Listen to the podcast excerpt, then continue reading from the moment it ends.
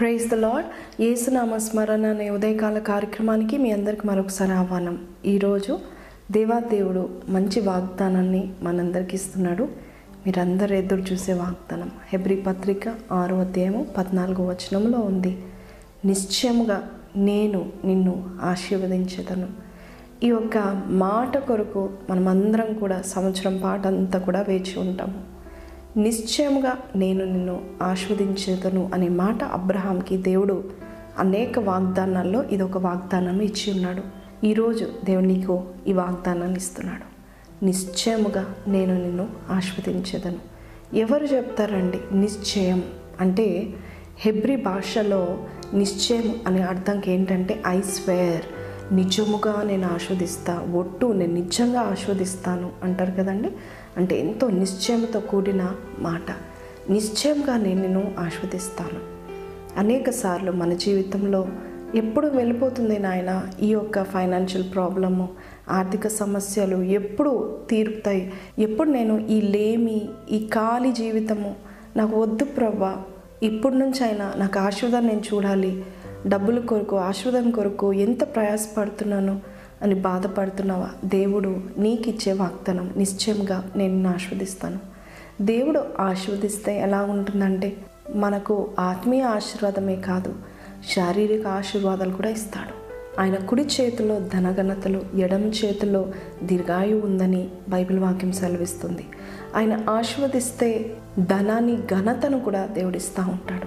దీర్ఘాయుష్ని కూడా ఇచ్చి అవన్నీ అనుభవించడానికి మంచి ఆరోగ్యాన్ని కూడా దేవుడిస్తాడు. చాలాసార్లు మనం చూస్తూ ఉంటాము.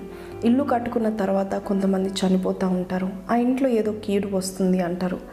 నిజమే. ఒకవేళ దేవుడు మనల్ని ఆస్వాదించినట్లయితే ఏ కీడు రాకుండా ఆశీర్వాదంలో మేలే దేవుడు ఇస్తూ ఉంటాడు. He adds no sorrow to the blessing ఎటువంటి దుఃఖము రాకుండా దేవుడు ఆశీర్వదం ఇస్తాడు ఆస్వాదిస్తే నువ్వు హాయిగా దేవుని సన్నిధిలో నువ్వు స్థుతించే విధానంగా దేవుడు బహుగా నేను దీవిస్తాడు.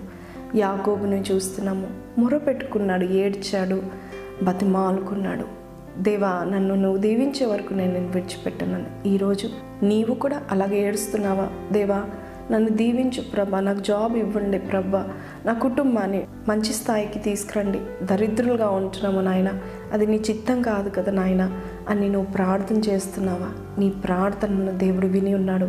నిశ్చయంగా నేను నిన్ను ఆస్వాదిస్తాను అని దేవుడు చెప్తున్నాడు. నీవు ఆస్వాదించబడితే నీ చుట్టూన వారు కూడా ఆస్వాదింపబడతారు దేవుడు ఆస్వాదిస్తే గిన్నె పొంగి పొర్లేలాగా ఆస్వాదిస్తాడు ఏదో కొంచెం ఇచ్చి సంతోషపడు కొంచెం ఇచ్చాను కదా అని ఎప్పుడు అన్నాడు దేవుడు అంతకంతకు ఇస్తూనే ఉంటాడు అంతకంతకు వర్ధిలింప చేస్తాడు గొప్ప అయ్యేంత వరకు దేవుడు దీవిస్తూనే ఉంటాడు.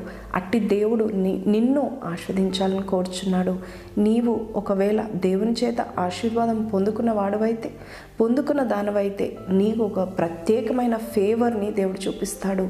ఏ పని చేసినా దాంట్లో వర్ధిలతను దేవుడు చూపిస్తాడు.